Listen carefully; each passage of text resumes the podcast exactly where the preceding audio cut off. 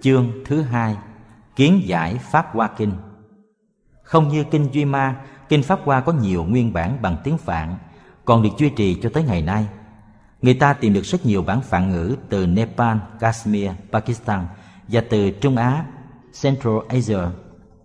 Cũng có bản được tìm thấy ở Tây Tạng, và gần đây có một bản được tìm ra ở Khotan, còn gọi là Kostanya, ở Turkestan, trung tâm Phật giáo phồn thịnh nhất ở Trung Á, cho đến khi bị người Hồi xâm chiếm. Đạo Phật được du nhập vào đất này từ khoảng thế kỷ thứ hai trước Tây lịch. Về bản dịch bằng tiếng Hán, nghe nói tất cả có đến mười bảy bản. Có những bản dịch đủ, có những bản dịch thiếu, nhưng trong Đại Tạng bây giờ chỉ có ba bản là đầy đủ, và bản dịch lưu loát nhất là bản dịch của thầy Cưu Ma La Thập. Khi đọc tác phẩm Đại Trí Độ Luận của thầy Long Thọ, ta thấy rằng bản Kinh Pháp Hoa mà thầy Long Thọ sử dụng là một bản nằm giữa bản của thầy La Thập dịch và bản của thầy Pháp Hộ dịch, tên là Chánh Pháp Hoa Kinh. Khi nghiên cứu hai bản này bằng chữ Hán, ta thấy bản mà chúng ta đọc ở trong Đại Trí Độ Luận, tuổi tác của nó nằm giữa nguyên bản tiếng Phạn mà thầy La Thập dùng và nguyên bản tiếng Phạn mà thầy Pháp Hộ dùng. Nên biết rằng có nhiều nguyên bản tiếng Phạn của Kinh Pháp Hoa, có những bản còn trẻ, có bản đã rất già. Kinh Pháp Hoa đã mọc lên như một cây đại thụ, và các thầy đã dịch từ những nguyên bản khác nhau. Thầy Cưu Ma La Thập căn cứ vào một bản, còn thầy Pháp Hộ dịch từ một bản khác. Đứng về phương diện thể tài, tức là hình thức trình bày, thì Kinh Pháp Hoa cũng thừa hưởng được hình thức của Kinh Duy Ma, nghĩa là trình bày như là một vở kịch, có nhiều màn khác nhau, rất là hấp dẫn. Có thể còn hấp dẫn hơn Kinh Duy Ma nữa, vì những màn kịch trong Kinh Pháp Hoa dễ hiểu hơn, và Kinh Pháp Hoa sử dụng rất nhiều ví dụ. Nghe lý thuyết cao siêu lâu quá thì đại chúng thường mỏi mệt, vì vậy mà ví dụ vừa hay, vừa hấp dẫn và vừa dễ hiểu thì người nghe dễ thâu nhận hơn. Đó là một lợi điểm của Kinh Pháp Hoa.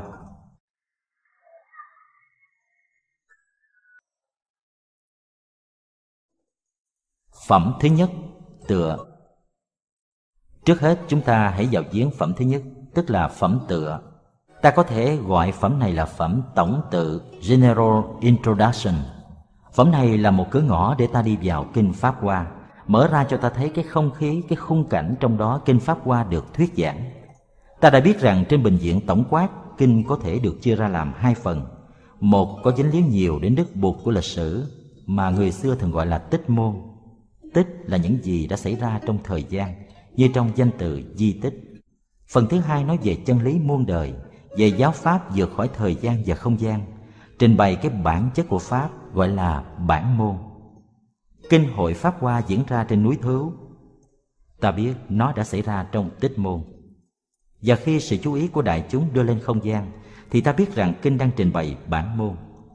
Ta có thể nói rằng tích môn là đứng về mặt hiện tượng mà nói, như sóng biển, còn bản môn là đứng về phương diện bản thể mà nói, như nước biển.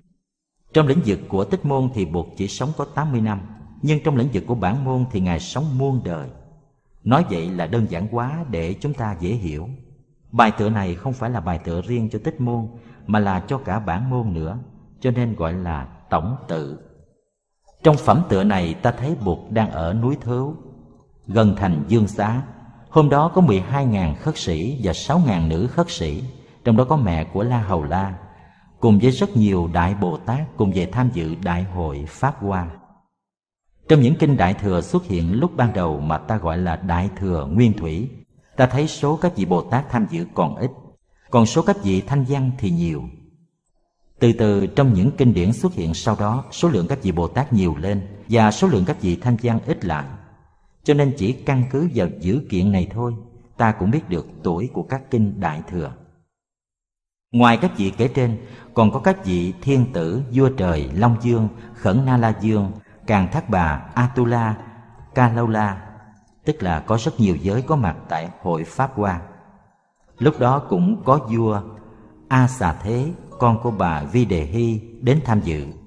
Chi tiết này cho thấy rằng Bụt đã nói Kinh Pháp Hoa vào khoảng thời gian lúc Ngài gần nhập diệt. Vì lúc đó vua Tần Bà Sa La và vua xứ Ma Kiệt Đà đã qua đời, và con vua là vua A Xà Thế có mặt. Hôm đó Bụt nói một kinh Đại Thừa gọi là Kinh Vô Lượng Nghĩa. Sau khi nói xong kinh này thì Bụt nhập vào một chánh định, gọi là vô lượng nghĩa xứ. Trong định ấy, Bụt phóng ra một luồng hào quang từ giữa chặng lông mày, chiếu sáng khắp tất cả các cõi phương Đông, chiếu luôn tới địa ngục A Tỳ, và phía trên thì chiếu suốt thấu tới trời sắc cứu cánh. Trong lúc đó, tất cả đại chúng bao quanh Bụt đều thấy những cõi ấy hiện ra rất rõ ràng, và ai ai cũng lấy làm ngạc nhiên vì những màu nhiệm đang xảy ra quanh mình. Họ thấy tất cả các cõi ấy và thấy các đức Bụt trong các cõi ấy đang thuyết pháp. Họ còn thấy luôn đại chúng ở các cõi ấy có đủ khất sĩ, nữ khất sĩ, cận sự nam, cận sự nữ, mọi người đang thính pháp và đang thực tập giống hệt như ở cõi Ta Bà.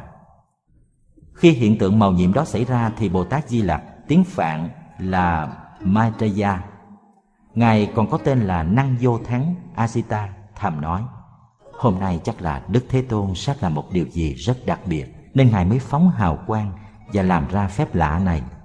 Lúc đó Bồ Tát Di Lặc mới nghĩ rằng muốn biết có điều gì sẽ xảy ra hôm nay thì ta nên hỏi Bồ Tát Văn Thù Sư Lợi, vì Bồ Tát đã từng gần gũi với Bụt và cũng đã từng phụng sự vô lượng vô số Bụt trong các đời quá khứ.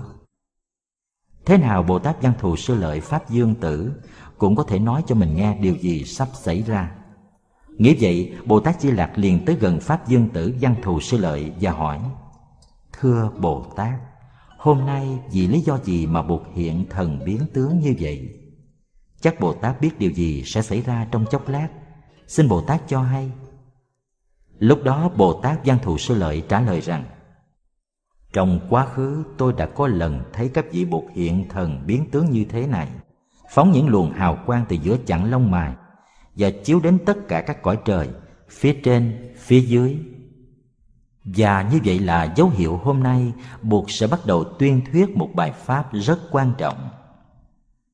Như chỗ tôi biết thì ngày hôm nay Đức Thế Tôn muốn nói một pháp lớn, muốn làm rơi xuống một trận mưa pháp lớn, muốn thổi vào một cái loa pháp lớn, muốn đánh vào một trống pháp lớn, và muốn nói một pháp nghĩa rất lớn.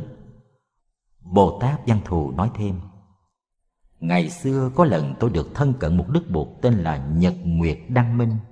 Hôm đó Bụt cũng nói kinh vô lượng nghĩa xứ, cũng đi vào trong định, rồi trên trời cũng mưa xuống những loại hoa như mạng Đà La, mạng Phù Sa, rồi cũng từ nhục chế. Bụt phóng ra một luồng hào quang, làm sáng tỏ tất cả những cõi Bụt trên và dưới. Sau đó thì Bụt thuyết kinh Pháp Hoa. Vì vậy hôm nay tôi tin rằng Đức Thế Tôn, Thầy của chúng ta, thế nào cũng thuyết kinh Pháp Hoa. Đó là đại ý của phẩm này. Chủ ý của phẩm này là chuẩn bị tâm lý cho thính chúng, để người ta biết rằng mình sắp được nghe một pháp rất là quan trọng, một điều rất mới mẻ mà lâu nay mình chưa được nghe. Các vị đại đệ tử, các vị Bồ Tát như Bồ Tát Di Lặc là những người đã thực tập, học hỏi rất nhiều từ Bụt, nhưng có lẽ cũng chưa được nghe pháp này lần nào. Chỉ có Bồ Tát Văn Thù là được nghe. Như vậy, mục đích đầu của phẩm tựa này là dùng tích môn để chuẩn bị tinh thần cho người nghe, để họ sẵn sàng tiếp nhận giáo pháp màu nhiệm gọi là diệu pháp. Chủ ý thứ hai có dính líu tới bản môn, nghĩa là trong quá khứ Bụt Nhật Nguyệt Đăng Minh cũng đã từng thuyết về kinh Pháp Hoa. Chuyện xảy ra hôm nay chẳng qua chỉ là sự lặp lại của chuyện hôm qua mà thôi, không có gì mới cả. Có mới là mới ở trong lịch sử đối với những người hôm nay, nhưng đứng về phương diện bản thể, vượt thời gian và không gian thì không có gì mới cả. Bụt Nhật Nguyệt Đăng Minh đã thuyết kinh Pháp Hoa, và biết đâu Bụt Nhật Nguyệt Đăng Minh ngày xưa cũng chính là Bụt Thích Ca Mâu Ni ngày nay. Sự thật thì đúng như vậy, hai đức Bụt cũng là một. Ngoài ra giữa hai vị Bụt này còn có một vị Bụt nữa sẽ xuất hiện trong kinh, đó là Bụt Đa Bảo. Ngày xưa cũng đã thuyết Pháp Hoa kinh. Như vậy Bụt Đa Bảo ngày xưa cũng chính là Bụt Thích Ca ngày hôm nay. Đứng trên phương diện tích môn hay lịch sử mà xét, thì Bụt Thích Ca chỉ là Bụt Thích Ca, người đang thuyết pháp vào ngày hôm nay tại cõi Ta Bà này. Nhưng đứng trên phương diện bản môn thì Bụt Thích Ca là Bụt Đa Bảo, là Bụt Nhật Nguyệt Đăng, đã từng thuyết pháp ngày xưa và chưa bao giờ ngưng thuyết pháp. Bông Hoa vẫn chưa bao giờ ngừng hát ca. Quý vị có biết bài Bông Thực Dược của Quách Thoại không? Đứng yên ngoài hàng dầu, em mỉm nụ nhiệm màu, lặng nhìn em kinh ngạc, vừa thoáng nghe em hát lời ca em thiên thâu, ta sụp lại cúi đầu. Buổi sáng nhờ phước đức của ông bà để lại, thi sĩ đi ngang qua hàng rào, thấy một bông hoa thược dược và thấy một cách rất sâu sắc như chưa bao giờ từng thấy. Đứng lặng nhìn và nghe bông hoa đang hát, và thấy rõ rằng bông hoa không phải mới hát ngày hôm nay, mà đã hát từ muôn đời. Bông hoa chưa bao giờ ngưng hát. Lời ca em thiên thâu. Thiên thâu nghĩa là từ quá khứ cho đến tương lai, không bao giờ ngừng lại cả. Đó là thuộc về bản môn. Đứng về phương diện thời gian và không gian thì bông hoa mới nở sáng hôm nay, và hôm nay tác giả mới trông thấy nó. Nhận ra bông hoa đó là Bụt Thích Ca, cho nên ta sụp lại cúi đầu. Đứng về phương diện bản môn thì Bụt Thích Ca Mâu Ni là Bụt Nhật Nguyệt Đăng, cũng là Bụt Đa Bảo, và chưa có giây phút nào Bụt Thích Ca Mâu Ni ngừng nói Kinh Pháp Hoa. Nhưng đứng về phương diện tích môn thì Bụt Thích Ca đã thuyết những pháp nhỏ trong vòng bốn mươi năm rồi, đến bây giờ mới bắt đầu nói đến pháp lớn. Mình phải thấy điều đó, và mình phải thấy cái tài năng xuất chúng của người chép kinh. Từ bài tựa, họ đã mở ra hai cánh cửa.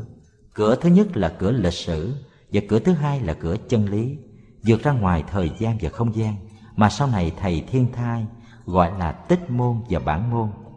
Người chép kinh đã không dùng những danh từ đó. Phẩm thứ hai, phương tiện. Bây giờ chúng ta đi sang phẩm phương tiện, phẩm quan trọng nhất của kinh. Phẩm phương tiện là phẩm thứ hai, và ta có thể nói đây là phẩm cương lĩnh của Kinh Pháp Hoa.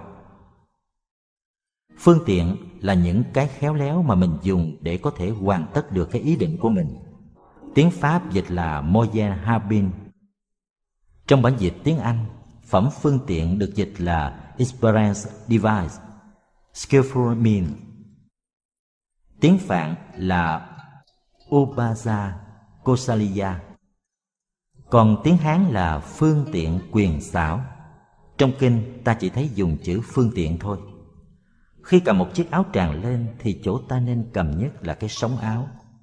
Cương lĩnh cũng vậy, nắm được cương lĩnh tức là nắm được toàn bộ Kinh Pháp Hoa. Cố nhiên Kinh Pháp Hoa còn nhiều phẩm khác, nhưng các phẩm đó là để giúp phẩm này nói ra sự thật, nói ra điều quan trọng mà kinh muốn nêu lên. Sau khi đọc phẩm phương tiện, tức là phẩm cương lĩnh, chúng ta sẽ đọc những phẩm tiếp theo, từ phẩm thứ ba đến phẩm thứ chín, gọi là bảy phẩm tường thuyết. Tường thuyết tức là nói rõ ra. Như vậy sau phẩm thứ hai, kinh có bảy phẩm khác để làm sáng tỏ thêm phẩm phương tiện. Biết vậy thì khi tụng đọc quý vị sẽ dễ theo dõi hơn. Lúc bấy giờ Đức Thế Tôn xuất định và bảo thầy Xá Lợi Phất: Này Xá Lợi Phất, cái thấy của các đức Bụt không thể nào đo lường được. Cái thấy đó, những người đã chứng quả thanh văn, bích chi và duyên giác không có khả năng đạt tới. Ngay trong câu đầu, ta đã thấy trình bày cái ý tưởng quan trọng của Kinh Pháp Hoa. Vừa mới xuất định, Bụt nhìn thấy một người đứng cạnh, đó là thầy Xá Lợi Phất. Bụt không nhìn thấy một vị Bồ-Tát, dầu đó là Bồ-Tát Văn Thù Sư Lợi hay Bồ-Tát Di Lặc, mà Bụt nhìn người đệ tử của mình, đại biểu cho giới khất sĩ. Đây là một điều rất quan trọng. Trong Kinh Duy Ma Cật, cái địa vị của thầy Xá Lợi Phất tồi tệ bao nhiêu, thì trong Kinh Pháp Hoa, cái địa vị của thầy nó quan trọng bấy nhiêu. Trong Duy Ma Cật, đối tượng đó là để nhục mạ. Trong Kinh Pháp Hoa, đối tượng đó là để mà săn sóc thương yêu, để mà đầu tư giáo pháp vào trong tương lai. Đây là một chi tiết mà chúng ta phải chú ý. Điều Bụt nói là cái thấy của Bụt, trí giác của Bụt rất là sâu, khó đo lường. Vì vậy mà những người có tư tưởng thanh văn và duyên giác không thể đo lường được cái tri kiến của Bụt. Tại sao vậy? Tại vì Bụt là người đã từng gần gũi với vô số các đức Bụt khác, đã tu theo vô lượng phương pháp của các đức Bụt khác. Vì vậy cho nên cái thấy của Bụt thâm sâu vô cùng. Đừng nghĩ rằng mình hiểu được. Nếu nhìn Bụt bằng cặp mắt của một vị thanh văn, mình chỉ thấy Bụt là một vị thanh văn. Nếu nhìn Bụt với đôi mắt của một vị duyên giác, mình chỉ thấy Bụt là một vị duyên giác. Nhưng Bụt lớn hơn như vậy nhiều. Đem con mắt gì để nhìn, mình chỉ thấy bằng con mắt đó mà thôi. Như vậy có nghĩa là nếu có tham vọng thì khi nhìn mình thấy ai cũng có tham vọng cả. Nếu nhìn bằng con mắt giận hờn và nhỏ mọn thì mình thấy ai cũng giận hờn và nhỏ mọn hết. Vì vậy mà đem con mắt của thanh văn và duyên giác mà nhìn Bụt thì không thể thấy Bụt chân thật được, mà chỉ có thể thấy được thanh văn và duyên giác mà thôi. Sau khi nói vậy rồi thì Bụt nghĩ rằng, nói vậy để làm gì? Chắc thầy không hiểu được đâu. Chi tiết này chỉ là phương tiện của Bụt mà thôi. Giáo pháp quý giá như vậy mà đem bán rẻ thì mất giá trị của giáo pháp ấy. Vì vậy mà người tu phải cẩn thận, không phải ai đến mình cũng đem Phật Pháp ra để trình bày. Chỉ khi nào người ta đạt tới một trình độ khao khát chín mùi rồi thì mình mới đem Phật Pháp ra để trao truyền cho họ. Điều đó cũng có nguyên do, tại vì trong số những người ngồi quanh Bụt, có kẻ tuy đã được chuẩn bị rồi nhưng vẫn chưa có khả năng tiếp nhận được tư tưởng mới. Thế nào cũng có người hò hét phản đối, có người liệng cà chua và trứng thối. Luôn luôn là như thế. Khi nói Pháp trước mấy chục ngàn người như vậy thì thế nào cũng có người phản đối những tư tưởng mình đưa ra. Trong đại chúng ngày hôm đó thế nào cũng có người chưa chín, chưa có khả năng chấp nhận được sự thật ngày hôm nay. Cho nên Bụt đã không nói liền mà Ngài phải chuẩn bị thêm tư tưởng cho họ. Tuy rằng phẩm tựa tự nó đã là một sự chuẩn bị rồi. Bụt nói với thầy Xá Lợi Phất, thôi ta chỉ nói vậy thôi, có lẽ ta không nên nói thêm nữa, vì nói cũng vô ích thôi. Pháp này khó thấy, khó hiểu và khó nhận lắm. Trang năm mươi tám ta đọc đoạn thứ hai, đoạn được tông Thiên Thai coi như là chủ chốt của tư tưởng Pháp Hoa. Thôi thầy Xá Lợi Phất, chẳng cần phải nói thêm nữa. Tại vì sao? Tại cái Pháp này thậm thâm khó hiểu và ít có. Cái Pháp vô thượng mà Bụt đã thực hiện hoàn toàn đó là chỉ có chư Bụt mới hiểu được thôi. Chỉ có Bụt mới hiểu được Bụt thôi. Tại vì chỉ có Bụt mới thấy được cái tướng chân thật của các Pháp. Các Pháp có cái tướng như vậy, cái tánh như vậy, cái thể như vậy, cái lực như vậy, cái tác như vậy, cái nhân như vậy, cái duyên như vậy, cái quả như vậy, cái báo như vậy, và cái bản mặt cứu cánh như vậy. Mười cái như vậy này được gọi là thập như thị. Có nhiều học giả, nhiều vị Pháp sư cho đoạn thập như thị này là tinh hoa của Kinh Pháp Hoa, như thị tướng, như thị tánh, vân vân, như thị bản mặt cứu cánh, tức là trước sau rốt ráo. Có người đã để ra rất nhiều giấy mực và thì giờ để cắt nghĩa về mười như thị này, và cho rằng đây là triết lý căn bản của Kinh Pháp Hoa. Nhưng trong những bản tiếng Phạn, có bản không nói tới mười như thị đó, và có bản chỉ nói tới ba hay bốn như thị. Xét cho kỹ thì ta thấy đây không phải là cái gì quá sâu sắc, không phải là cái tinh túy của tư tưởng Pháp Hoa. Như thị tướng là cái tướng trạng của các Pháp nó như vậy. Như thị tánh là cái thể tánh của các Pháp nó như vậy. Như thị thể, như thị lực, như thị tác, như thị nhân, như thị duyên, như thị quả, như thị báo, như thị bản mạc cứu cánh cũng chỉ có nghĩa đó. Nó chỉ có nghĩa rằng tri kiến của Bụt là một tri kiến rất sâu sắc, có thể thấy được cái chân tướng, chân thể của vũ trụ, của vạn vật trong thời gian, trong không gian, trên phương diện hiện tượng và dưới phương diện bản thể. Chỉ có vậy thôi, tại sao lại vẽ rắn thêm chứ? Phải cắt nghĩa dông dài mười như thị này để cho rộn lòng người học. Trong khi tư tưởng chủ yếu của Kinh Pháp Hoa lại nằm ở chỗ khác. Đây là một điểm bất đồng của chúng ta đối với tông Thiên Thai. Nói tóm lại, ý của đoạn kinh này nói rằng tri kiến của Bụt rất sâu, Bụt thấy được tất cả. Vì vậy mà nếu một người không có tầm mức tinh thần như Bụt thì khó có thể hiểu được tri kiến đó. Vì vậy mà Bụt bảo, này Xá Lợi Phất, tốt hơn hết là mình đừng nói Pháp đó nữa. Lúc bấy giờ thầy Xá Lợi Phất trong lòng rất xôn xao. Thầy nghĩ rằng mình là học trò giỏi, học trò cưng của Bụt, mà không được nghe Bụt nói điều này thì uổng quá. Trong bốn chúng, xuất gia nam, xuất gia nữ, tại gia nam, tại gia nữ, ai cũng muốn được nghe. Mà bây giờ sau khi Bụt nhấn mạnh tới cái tri kiến vô thượng đó rồi, Bụt lại không nói, làm sao mình chịu nổi? Thà rằng Bụt đừng nói tới. Nhưng nay Bụt đã đề cập đến, rồi không nói thì có phải là đau khổ cho nhiều người không? Vì vậy, thầy Xá Lợi Phất bèn quỳ xuống chắp tay và thưa rằng, xin thầy dạy cho chúng con.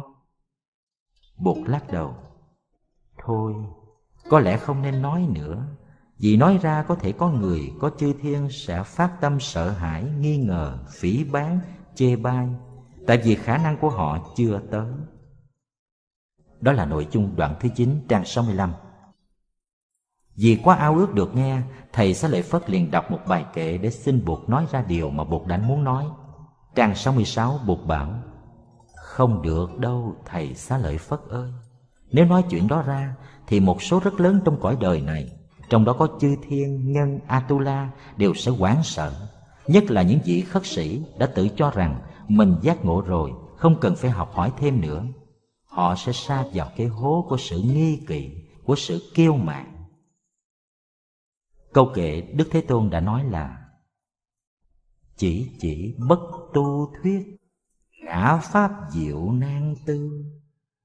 Thôi thôi chẳng nên nói, pháp ta thâm diệu khó tư duy." Ai tụng kinh Pháp Hoa cũng thuộc lòng mười chữ này hết.